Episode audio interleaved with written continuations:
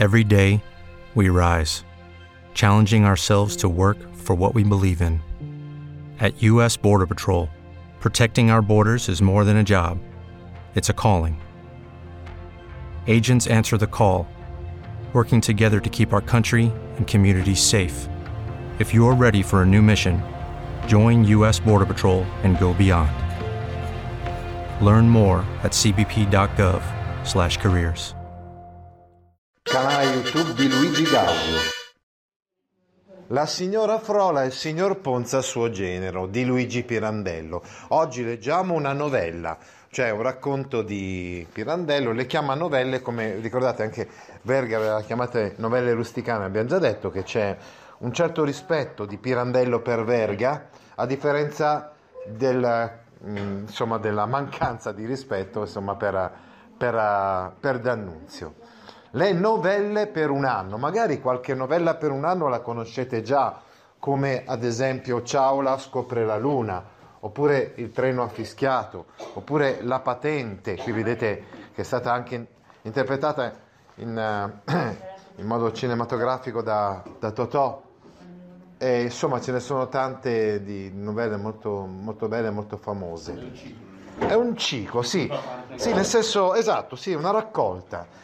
Nel senso che a un certo punto della sua vita Pirandello concepisce il progetto di una serie di 365 novelle, una per ogni giorno dell'anno, e quindi le chiama così, le chiama novelle per un anno.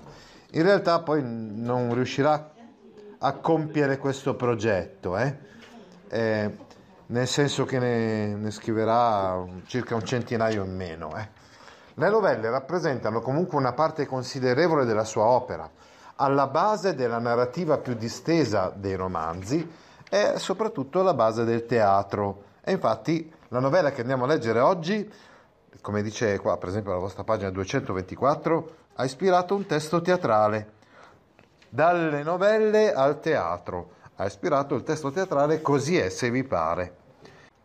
Da, dal punto di vista dello stile, c'è da dire che nelle novelle ne leggeremo un'altra, eh, lo leggeremo dopo, che si intitola Dialoghi fra Gran Me e Piccolo Me.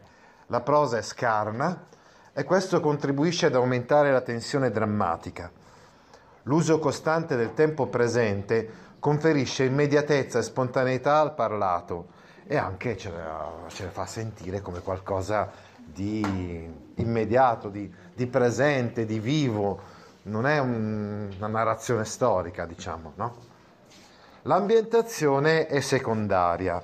Per esempio abbiamo la Sicilia, ma una Sicilia folcloristica sottratta al tempo storico, oppure una Roma, Roma grigia, teatro di esistenze anonime. Come vedremo appunto il dialogo fra il Gran Me e il Piccolo Me è ambientato a Roma, per esempio. Eh? Bene, adesso parliamo della signora Frola e il signor Ponza, vediamo cosa c'è scritto su Wikipedia al proposito di, questo, di questa novella. È una novella pubblicata nel 17 nella raccolta E domani lunedì. Cioè, lui ovviamente fa ci sono diciamo tre step in genere per quanto riguarda la pubblicazione delle novelle. Primo step, la novella viene pubblicata in una rivista. Secondo step, si pubblicano delle raccolte di novelle, 3, 4, 5 novelle insieme in un libro. Terzo e ultimo step, tutte comunque le novelle vanno a confluire nella maxi raccolta delle novelle per un anno. La novella è intesa a sostenere la tesi che la verità è nascosta nei loro cuori, elemento ricorrente in varie opere di Pirandello. Praticamente questa è una novella sul relativismo. Così è se vi pare, è il testo teatrale che proviene da questa novella. È proprio una dimostrazione del relativismo. Ah sì, nel cuore in particolare di questa donna che non svela se è la prima o la seconda moglie del signor Ponza. E noi non lo veniamo a sapere. È alla fine della novella, così come alla fine dello spettacolo teatrale del dramma pirandelliano, non ci dice chi è. Non ci dice se è la prima o la seconda moglie. Potrebbero essere, esatto, una o l'altra. Capite? È proprio una dimostrazione di com'è la realtà secondo Pirandello, non è oggettiva, capisci? È soggettiva. Eh?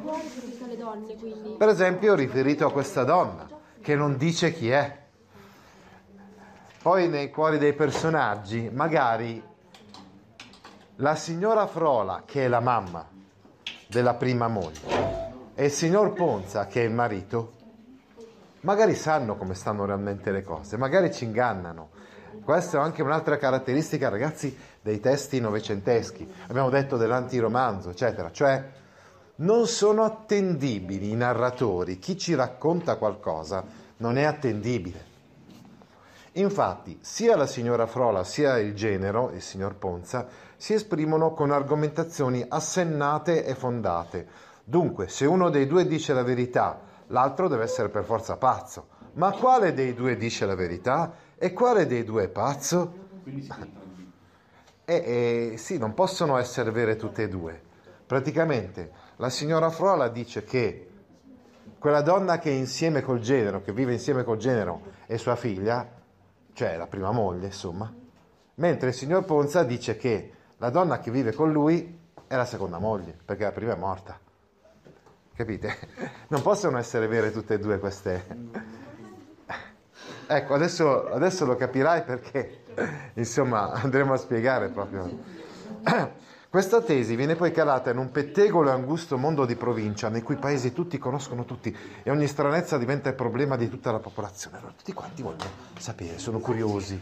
Sapete come il paese è piccolo, la gente mormora e quindi, eh, insomma, la gente vuole sapere, ma chi è quella donna lì, no? Tutte le donne che compaiono in Così è, se vi pare, trasposizione teatrale della novella, non possono accettare questo concetto che viene invece sostenuto da Lamberto Laudisi, personaggio appunto inserito da Pirandello per dar voce alle sue idee, anche con un dialogo con la sua immagine allo specchio. Attenzione, nella spettacolo teatrale, praticamente nella novella c'è il narratore che un po' rappresenta l'idea di Pirandello che non c'è una verità nello spettacolo teatrale c'è un certo Laudisi che rappresenta questo punto di vista relativista, cioè che non c'è una verità, che è assurdo cercarla e trovarla, eh, perché non è possibile trovarla. Sarà proprio lui che sostiene che ognuno ha una propria verità ad aver ragione alla fine. Ve l'avevo detto io che non c'è una verità. Quando la giovane donna dirà per me io sono colei che mi si crede. La giovane donna cioè questa donna che vive con col signor Ponza dice, per me sono colei che mi si crede.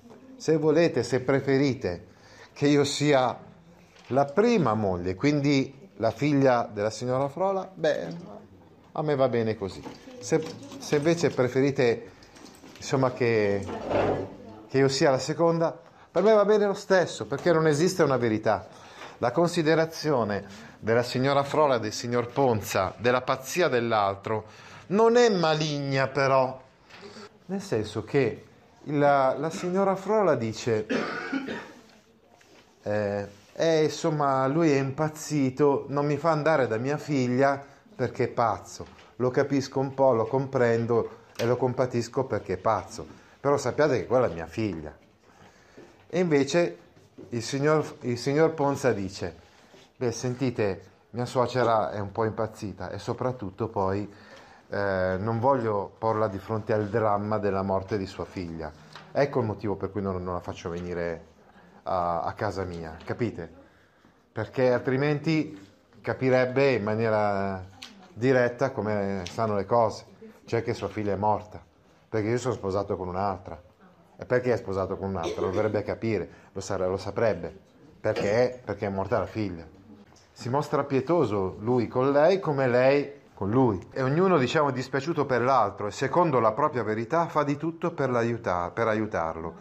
Tutto ciò è dovuto al fatto che entrambi credono di possedere la, la verità, la vera realtà, che però secondo l'idea di Pirandello non è unica, quindi nessuno potrà mai esserne padrone. Allora, scusate, qui siamo, se vogliamo, esattamente all'opposto rispetto a Dante. Cioè Dante dice la verità c'è, è oggettiva, basta vedere la realtà. La realtà ci fa capire che, che c'è una sola verità e basta, no? Invece Pirandello, con tutti i grandi scrittori del Novecento, ci fa capire che non esiste una verità. E chi pretende di possedere questa verità, in realtà è un illuso, in realtà è un prepotente, quantomeno è irrazionale, è illogico, perché, perché nessuno può essere padrone della verità. Capite perché è importantissimo questo testo che stiamo per leggere? Intrisa soprattutto nella rappresentazione teatrale, cioè così è se vi pare, c'è una morale. Bisogna sempre rispettare il pensiero e il dolore di ognuno e mai pretendere, mai pretendere di definire le cose una volta per tutte, stabilire una volta per tutte come sono le cose. Ecco, dalla novella al teatro abbiamo detto che questa novella ha ispirato il testo teatrale di Così è se vi pare. Questa novella viene ripresa infatti nel melodramma di Così è se vi pare, esempio di passaggio dalla novella al teatro, ma come avete visto e letto nella pagina 224 sono tantissime le novelle che poi sono diventate dei copioni teatrali. Pensaci Giacomino, Lumie di Sicilia, La Giara, La Patente, La Morte addosso, Il piacere dell'onestà. Il racconto e la sua trasposizione teatrale hanno una trama di fondo in comune, i personaggi principali sono gli stessi, ma lo sviluppo della narrazione si differenzia soprattutto nella seconda parte della rappresentazione. Per prima cosa, i commenti del narratore vengono assegnati a un personaggio principale del testo teatrale, cioè questo Lamberto Laudisi, che è alter ego di Pirandello, cioè eh, rappresenta questo punto di vista relativista. Sì, sì, sì, senz'altro. Anche, anche tu, eh, eh. no, perché io, io non so bisogno. Lamberto Laudisi non c'era nella novella. I dialoghi fra i personaggi che conoscono entrambi i punti di vista sono molto più frequenti in così è se vi pare anche se riprendono sempre idee e pensieri già espressi nel racconto originale. Ovviamente, essendo un testo teatrale, dovevano, eh, dovevano essere, devono esserci dialoghi, no? Cioè certe riflessioni devono emergere dai dialoghi fra i personaggi, no? Non per esempio dal narratore, mentre nella novella prevale il narratore che ci presenta le varie posizioni magari, nel spettacolo teatrale invece abbiamo i dialoghi dei personaggi. Nella seconda parte della rappresentazione si trovano anche due incontri tra la signora Frola e il genero. Il primo programmato dalle signore di Valdana. Valdana. Valdana sarebbe il, la cittadina, il paese in cui è ambientato questo racconto. Si tratta di un paese inventato, come abbiamo già visto anche prima, infatti. L'ambientazione di, di sfondo è, non è significativa, nel senso che questo fatto è, come dire, un fatto che può essere accaduto in qualsiasi paese del mondo, capite? C'è un valore universale, se vogliamo, no? Questo, questo nome di Valdana, insomma, per me rappresenta questo. È una cosa che può accadere dappertutto, una cosa del genere. E quindi il primo programmato dalle signore di Valdana, il secondo involontario, che non sono presenti nella novella, invece ci sono nello spettacolo teatrale. Il finale di Così esse vi pare, inoltre, è caratterizzato dalla comparsa in scena di questa donna, che non sappiamo ancora se è la prima o la seconda moglie no? del signor Ponza. Personaggio che invece ha un ruolo marginale nella signora Frola e nel signor Ponza suo genero. Non compare mai, diciamo, non ci sono mai interventi diretti di questa donna, che invece interviene alla fine del dramma, qui lo vedete proprio in questa fotografia, vedete appunto la fine del dramma del Così esse vi pare, con questa donna che compare e che eh, appunto dice quella frase che abbiamo già detto in, in precedenza, cioè io sono io sono colei che mi si crede. Compare così velata, si svela, ma dice... Uh, io sono colei? Io sono colei che mi si crede. No, forse rimane velata, sì, sì, sì, sì. È, è bellissima questa fotografia, vero? Fotografia di scena. Eh, io sono colei che mi si crede, cioè se tu preferisci credere che io sia la prima moglie, Quindi la figlia della signora Frola va bene. Se tu invece preferisci credere che io sia la seconda moglie, va bene lo stesso, perché non viene, non è detta la verità, non, non si dice chi è lei veramente. Lei stessa non lo dice. Alla fine tutti quanti sono uh, contenti che lei compaia in scena, che possa finalmente svelare il mistero, il mistero non viene svelato. Bene, adesso che abbiamo introdotto questa novella possiamo leggerla. Ma insomma, ve lo figurate? C'è da ammattire sul serio tutti quanti a non poter sapere chi tra i due sia il pazzo. Se questa signora Frola o questo signor Ponza, suo genero. Cose che capitano soltanto a Valdana, città disgraziata, calamita di tutti i forestieri eccentrici. Ecco, attenzione, è, iro- è tutto ironico, ragazzi, tutto ironico sin dall'incipit della novella. Per esempio, quando dice cose che accadono solo a Valdana, in realtà non è vero, come abbiamo spiegato prima, sono cose che possono accadere dappertutto. Questo relativismo non riguarda solo Valdana, capite? Eh? Pazza lei o pazzo lui? Non c'è via di mezzo, uno, de, uno dei due deve essere pazzo per forza, perché si tratta niente, niente di meno che di questo. Ecco, abbiamo già sottolineato come la tematica della pazzia sia importantissima nella, nell'opera di Luigi Pirandello. Ecco, entrambi i personaggi dicono che è pazzo l'altro, capite? Cioè, la signora Frola dice che è pazzo il genero e il genero dice che è pazza lei. Capite? Ma no, è meglio esporre prima con ordine. Sono, vi giuro, seriamente costernato dell'angoscia in cui vivono da tre mesi gli abitanti di Val. Chi sta parlando? Il narratore. Sta parlando il narratore che rappresenta, come abbiamo detto, il pensiero di Pirandello, no? Dice, ci sta raccontando questa storia e dicendo, guarda, è da tre mesi che gli abitanti di questo paese continuano a chiedersi chi è questa donna. E poco mi importa della signora Flora e del signor Ponza suo genero, perché se è vero che una grave sciagura è loro toccata, non è men vero che uno dei due almeno ha avuto la fortuna di, impazzire, di impazzirne e l'altro l'ha aiutato. Seguita ad aiutarlo, così che non si riesce, ripeto, a sapere quale dei due veramente sia pazzo. E certo una consolazione meglio di questa non se la potevano dare. Ah sì. Eh, il punto è questo. Tutto sommato, chi dei due è pazzo è quello che se la passa meglio, perché l'altro lo consola e l'altro fa di tutto per fare star bene questa persona impazzita. Capite? Ma dico di tenere così sotto quest'incubo un'intera cittadinanza, vi par poco. Ah, cos'è che dice il narratore? Il narratore dice, beh, insomma, quello lì che è impazzito, tutto sommato, se la cava abbastanza bene. Chi non se la cava bene è questa gente di Valdana che da tre mesi non sa come stanno le cose e non lo saprà mai.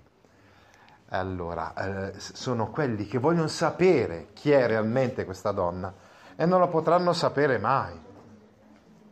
Capite cosa dice il narratore quando dice dico di tenere così sotto quest'incubo un'intera cittadinanza, vi, va, vi par poco, togliendole ogni sostegno o giudizio, per modo che non possa più distinguere tra, fran- tra fantasma e realtà, in maniera che non possa più distinguere tra ciò che è finzione e ciò che invece è realtà. Naturalmente nasce in ciascuno il sospetto pernicioso che tanto vale allora la realtà quanto il fantasma e che ogni realtà può benissimo essere un fantasma e viceversa. Attenzione, aspetto pernicioso. Pernicioso vuol dire pericoloso, è una parola che deriva dal latino. In realtà, come abbiamo già spiegato, tutto sommato non è così tanto pericoloso quell'aspetto, anzi è proprio la tesi che questa novella vuole dimostrare, cioè che non puoi sapere dov'è la finzione e dov'è la realtà. Qui dice fantasma per dire finzione. Dove sta la finzione e dove sta la realtà? Non lo puoi sapere tanto vale la realtà quanto il fantasma. Attenzione, fino adesso, nella filosofia, per esempio, eh, pensate al principio di non contraddizione di, di Aristotele, non potevi dire una cosa e, e poi l'esatto suo contrario. Da adesso in poi, invece, a quanto pare, anche nella filosofia del Novecento, non si può capire chiaramente cosa è realtà e cosa è finzione, cosa è vero e cosa è falso. Vi par poco, nei panni del signor prefetto, io darei senz'altro per la salute dell'anima degli abitanti di Valdana lo sfratto alla signora Frola e al signor Ponza suo genero. Ah sì, il prefetto, cioè chi in, quel, in quella cittadina deve mantenere l'ordine pubblico. Ci sono uh, questi due che, che hanno messo casa lì. Uno, come vedremo adesso, il signor Ponza, vive con una donna che dice essere la sua seconda moglie. L'altra, la signora Frola, è la, uh, la madre della prima moglie del signor Ponza, che si trova in un appartamento sempre in quello stesso paese e, e il genero non permette alla signora Frola di visitarlo e visitare la, la casa dove si trova lui con, con questa donna. Capite? Però va sempre ad accudire questa donna, a confortarla, a consolarla, no? perché, perché vuole nascondere a questa donna il fatto che, che la figlia è morta. Capite? Adesso il concetto. Il prefetto dovrebbe sfrattare tutti e due, mandarli via tutti e due perché hanno creato solamente confusione nella gente del paese. Ma procediamo con ordine. Questo signor Ponza arrivò a Valdana or son tre mesi, segretario di prefettura, quindi proprio per lavorare, tra virgolette, come impiegato proprio là dove c'è il prefetto. Prese alloggio nel casolare nuovo all'uscita del paese, quella che chiamano il Favo quel casolare, quello che chiamano il favo. All'ultimo piano un quartierino, che vuol dire un appartamentino. Ecco. Tre finestre che danno sulla campagna, alte, tristi, che la facciata di là all'aria di tramontana, su tutti quegli orti pallidi, chissà perché, benché nuova, se tanto intristita, e tre finestre interne di qua sul cortile, ove gira la ringhiera del ballatoio diviso da tre mezze a grate. Pendono da quella ringhiera lassù lassù tanti panierini pronti a essere calati col cordino a un bisogno. I panierini sono dei cestini. Si chiamano così perché generalmente, magari so, la donna eh, tira giù questo cestino, questo panierino, perché qualcuno, magari garzone per esempio, metta dentro il pane e lei lo tiri su, no? Lo possa tirare su. Nello stesso tempo, però, con maraviglia di tutti, il signor Ponza fissò nel centro della città e propriamente in via dei Santi numero 15 un altro quartierino mobiliato di tre camere e cucina. Cioè, contemporaneamente, quando è arrivato questo signor Ponza e ha preso l'appartamento lì, diciamo in periferia, ha anche preso un altro appartamento nel centro della città disse che doveva servire per la suocera, signora Frola, e difatti questa arrivò 5 o 6 giorni dopo. E il signor Ponza si recò ad accoglierla, lui solo, alla stazione, e la condusse e la lasciò lì, sola. Ora via, si capisce che una figliola maritandosi lasci la casa della madre per andare a convivere col marito, anche in un'altra città. Ma che questa madre poi, non reggendo a star lontana dalla figliuola, lasci il suo paese, la sua casa, la segua e che nella città dove tanto la figliuola quanto lei sono forestiere vada ad abitare in una casa a parte, questo non si capisce più facilmente. Scusate ragazzi, se uno si sposa, allora va, eh, magari decide di, che ne so, anche di cambiare città, magari segue, va nella città del marito, giusto? Oh. È strano ci dice il narratore, che poi la suocera decida anche lei di spostarsi nella città del marito. Generalmente le suocere dovrebbero, insomma, stare al loro posto, un po' di discrezione. Una volta che uno si sposa, basta. Eh? Certamente ci si può trovare, ci si può incontrare, ci si può visitare, ma andare deliberatamente a vivere nel posto in cui non si capisce, in cui, in cui si trovano i due, o si deve ammettere tra suocera e genero una, una così forte incompatibilità da rendere proprio impossibile la convivenza anche in queste condizioni. scusate, al limite potrei trovare razionale, ragionevole che eh, se proprio, proprio la suocera vuole a tutti i costi vivere nel paese dove sono andati a vivere i due sposi, che sia accolta anche lei nell'appartamento dove ci sono i due sposi. Questo è possibile, questo capita e può capitare. Ma che abbia invece una, un altro appartamento nello stesso paese, ma lontano, distante, e che poi il genere non la faccia mai venire in casa dove ci sarebbe, tra virgolette, la figlia, questo, questo non lo si può capire. È strano. Non siete d'accordo con me? È davvero strana come cosa, no? Naturalmente a Valdana dapprima si pensò così. E certo chi scapitò per questo nell'opinione di tutti fu il signor Ponza. Scusate, ma quando la gente del paese chiacchiera, mormora, dice, ma guarda un po' quel genere là, ma che disgraziato. C'è, eh, c'è la moglie che è la, che è la figlia di, eh, appunto della, eh, della, signora Frola, della signora Frola e, e, e lui non la, fa, non la fa mai venire in casa sua. Ma è veramente un prepotente, è un disgraziato uh, insensibile. Questo è quello che dice la gente del paese. Ma mi sembra che tutti potrebbero dire una cosa del genere, no? Della signora Frola, se qualcuno ammise che forse doveva averci anche lei un po' di colpa, o per scarso comp- compatimento, o per qualche caparbietà e intolleranza, tutti considerarono l'amore materno che la traeva presso la figliuola, pur condannata a non poterle vivere accanto.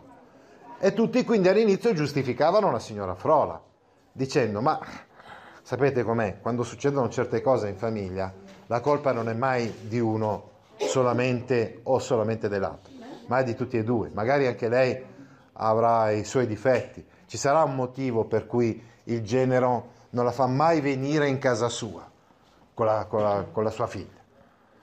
Però dice, eh, insomma, comunque tutti all'inizio nel paese eh, commiserano la, la, condizione della signora Frola che non poteva vedere sua figlia.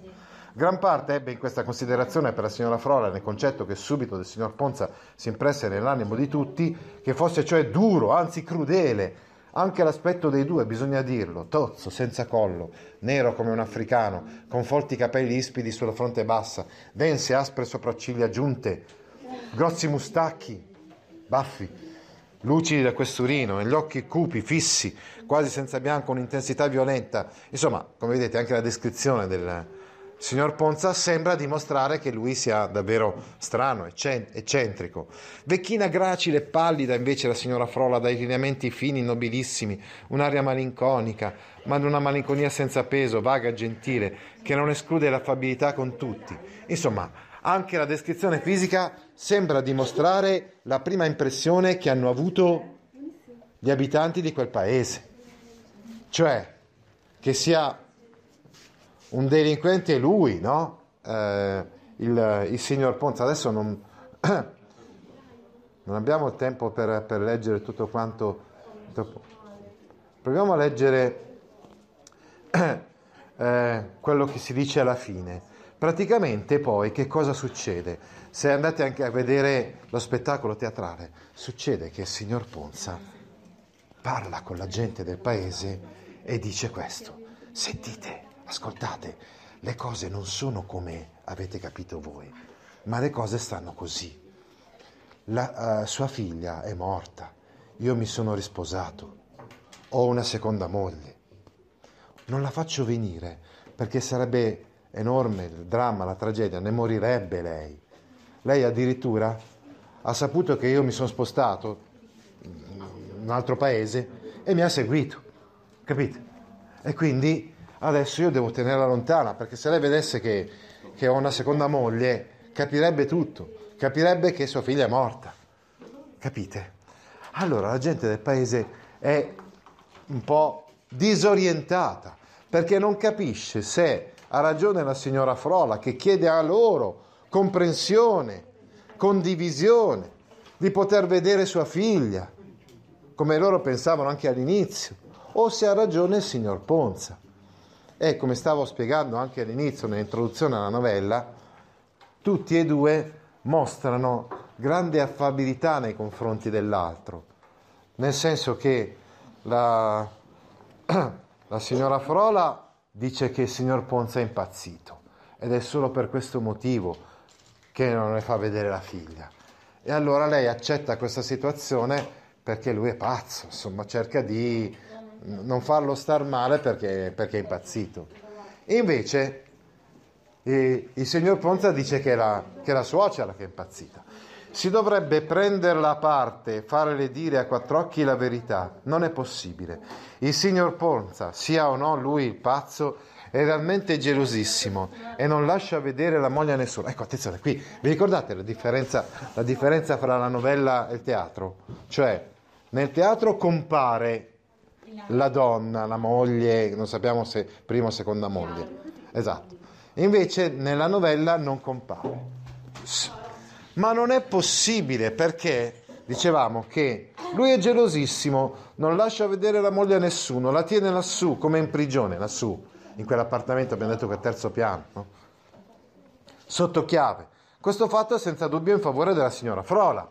Eh, se la tiene nascosta è perché magari poi la gente capirebbe quant'è lui un disgraziato. Ma il signor Ponza dice che è costretto a far così e che sua moglie stessa anzi glielo impone per paura che la signora Frola non ne entri in casa. Cioè lui dice la tengo chiusa mia moglie in casa perché se venisse mia suocera vedrebbe che capirebbe che la, che la figlia è morta perché non è sua figlia in casa con me. Può essere una scusa, sta anche di fatto che il signor Ponza non tiene neanche una serva in casa, dice che lo fa per risparmio, obbligato com'è a pagare l'affitto di due case e si sobbarca intanto a farsi da sé la spesa giornaliera. E la moglie, che a suo dire non è la figlia della signora Frola, si sobbarca anche lei per pietà di questa, cioè di una povera vecchia che fu suocera di suo marito, a badare a tutte le faccende di casa, anche le più umili, privandosi dell'aiuto di una serva. Sembra a tutti un po' troppo, ma è anche vero che questo stato di cose, se non con la pietà, può spiegarsi con la gelosia di lui. Infatti, il signor prefetto di Valdana si è contentato della dichiarazione del signor Ponza, ma certo l'aspetto e in gran parte la condotta di costui non depongono in suo favore, almeno per le signore di Valdana più propense tutte quante a prestar fede alla signora Frola. Questa, difatti, viene premurosa a mostrar loro le letterine affettuose che le cala giù col panierino la figliuola e anche tant'altri privati documenti, a cui però il signor Ponza toglie ogni credito dicendo che le sono stati rilasciati per confortare il pietoso inganno. Attenzione, quei pagnerini, quei cestini di cui abbiamo parlato prima, sono usati anche per un altro scopo. Perché questa donna qua, questa moglie del signor, del signor Ponza, non sappiamo se è la prima o la seconda, manda giù queste letterine. E la, per la signora Frola queste sono una dimostrazione che quella è sua figlia e invece il signor Ponza dice, guardate, queste cose le stiamo facendo solamente per alimentare i, le sue speranze, i suoi sogni che la figlia sia ancora viva, mentre la figlia è morta. Questa di fatti viene premurosa a mostrare loro le letterine affettuose che le, eh, abbiamo già detto questo. Certo è questo, a ogni modo, che dimostrano tutte e due, l'uno per l'altra, un meraviglioso spirito di sacrificio, commoventissimo, e che ciascuno ha per la presunta pazzia dell'altro la considerazione più squisitamente pietosa. Ragionano tutte e due a, mar- a meraviglia, tanto che a Valdana non sarebbe mai venuto in mente a nessuno di dire che l'uno dei due era pazzo se non l'avessero detto loro. Quando senti parlare l'uno dei due, cioè quando parla la signora Frola e spiega tutte quante le sue argomentazioni alla gente del paese, è ragionevolissima e fa capire quindi che è pazzo il genero. Ma la stessa cosa avviene anche quando il genero parla con la gente del paese e spiega come stanno le cose e riesce a convincerle queste persone del paese, tanto che uno non sa qual è la verità. Ed è questo, come abbiamo spiegato, infatti lo scopo principale di questa, di questa novella cioè dimostrare che non c'è una verità. Il signor Ponza della signora Frola, la signora Frola del signor Ponza. Ah sì, Il signor Ponza dice che, che è pazza la signora Frola e la signora Frola dice che è pazzo il signor Ponza. La signora Frola va spesso a trovare il genero alla prefettura per aver da lui qualche consiglio o lo aspetta all'uscita per farsi accompagnare in qualche compera e spessissimo dal canto suo nelle ore libere e ogni sera il signor Ponza va a trovare la signora Frola nel quartierino mobiliato. Attenzione, non è che i due si scansino, anzi, i due si trattano benevolmente l'un l'altro, si incontrano spesso, il genere o la suocera, mai però con la moglie, capite? Perché con la moglie poi il mistero verrebbe svelato. Invece continuano a tenere il gioco dell'altro, dicono, no? E ogni qualvolta per caso l'uno si imbatte nell'altra per la via, subito con la massima cordialità si mettono insieme. Egli le dà la destra, la mano destra, se stanca, le porge il braccio e vanno così insieme tra il dispetto aggrondato e lo stupore e la costernazione della gente che li studia, li squadra, li spia e niente. Attenzione, la gente guarda questi due cercando di capire come stanno veramente le cose, cercando di capire dove sta la verità, chi è che dice il vero e chi è che dice il falso. Ma la gente non riesce a capirlo, perché guardandoli insieme, anzi, eh, li vede fin troppo benevoli l'uno con l'altro. Non riesce ancora in nessun modo a comprendere quale sia il pazzo dei due, dove sia il fantasma e dove la realtà. Come ho spiegato prima, la novella termina così, ovviamente senza darci alcuna spiegazione. Lo spettacolo teatrale termina invece addirittura con la comparsa in scena di questa donna che però non spiega se è la prima o la seconda moglie e quindi non svela il mistero. Perché? Perché non c'è una, una verità da svelare, perché non esiste verità, perché tutto può essere una cosa e il suo contrario, come abbiamo detto, in base al relativismo, insomma, che caratterizza le opere del Novecento in generale e le opere di Pirandello in modo particolare. Altri video didattici